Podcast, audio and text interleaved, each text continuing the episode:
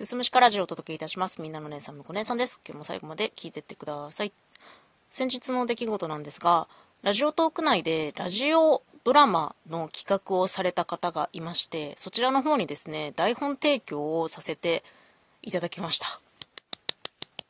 いや、お声掛けいただいてとっても嬉しくてですね、普段私はオリジナルで、まあ、短い小説ですね、ショートショートの方を書いて、それをインターネット上にフリー台本としてこう出しているので、まあ、それを評価していただいてなのかはわからないんですけれども、まあ、台本書いてくださいませんかということで、まあ、普段ね、その小説をメインで書いているので、ラジオドラマの脚本とか台本って書いたことがなかったんですけど、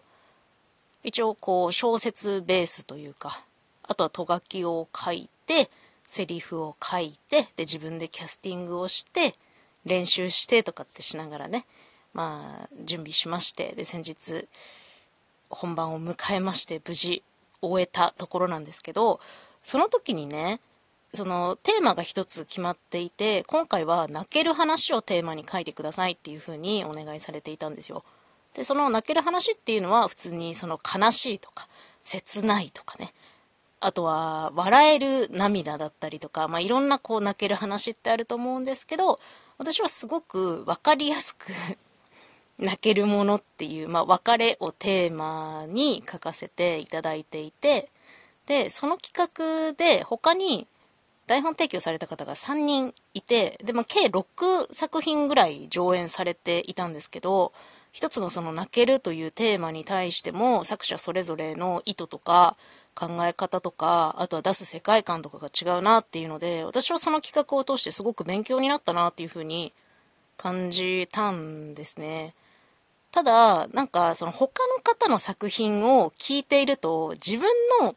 書いたものがなんかこうすごく安直だったんじゃないかなとかっていう反省もあったりとかして、やっぱこう他の人と比べちゃったりとかするから、他の人はあーすごいこっちの角度からこういう風に来て、であーこういう風な展開にしていくんだとかっていうね、気づきが多かったから、うんなんかそうなんですけど、でもいつもねこう人の収録を聞いたりライブ配信聞いて企画を聞いたりとかして、いつも私は他の人と自分を比べてしまって自分のダメなとこばっかりを探してしまうんだけど、今までさんねんはんラジオトークをやってきて、じゃあ逆に考える自分の良さってなんだろうとか、自分の武器って何なんだろうっていうことを考えた時に、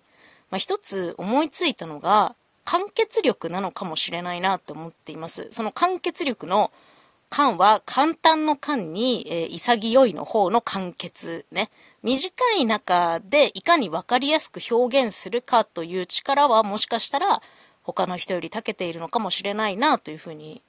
一応自己評価もそうだし、あとは他者から言われた評価としてあるんじゃないかなというふうに思っています。普段ね、私は収録配信はだいたいごふんからろっぷんぐらいでまとめているし、ライブもじゅうごふんぐらいでね、喋りたいことバーッと喋って終えるという形をとっていますし、あとは創作に関してもせんごひゃくもじぐらいのショートショートがほとんどメインなので、こうあんまりね、長いコンテンツっていうものを出してきてないんですね。短いものの中にいかに自分の意見を盛り込むかとか、いかにドラマ性を持たせるかとか、こう人の感情を揺さぶる表現を入れ込めるかみたいなところ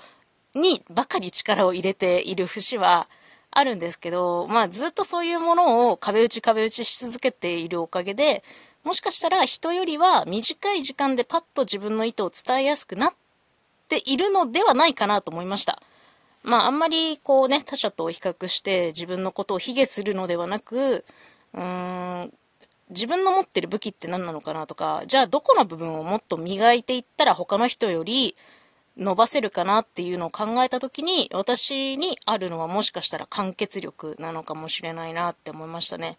そのラジオドラマの企画もね、本当にすごい勉強の場になりましたし、なんか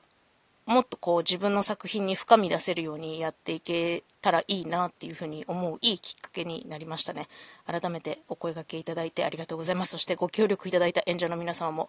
ありがとうございました。今日はその企画の反省と自分の持ってる武器についてのお話でした。最後まで聞いていただいてありがとうございます。また次回もよろしくお願いします。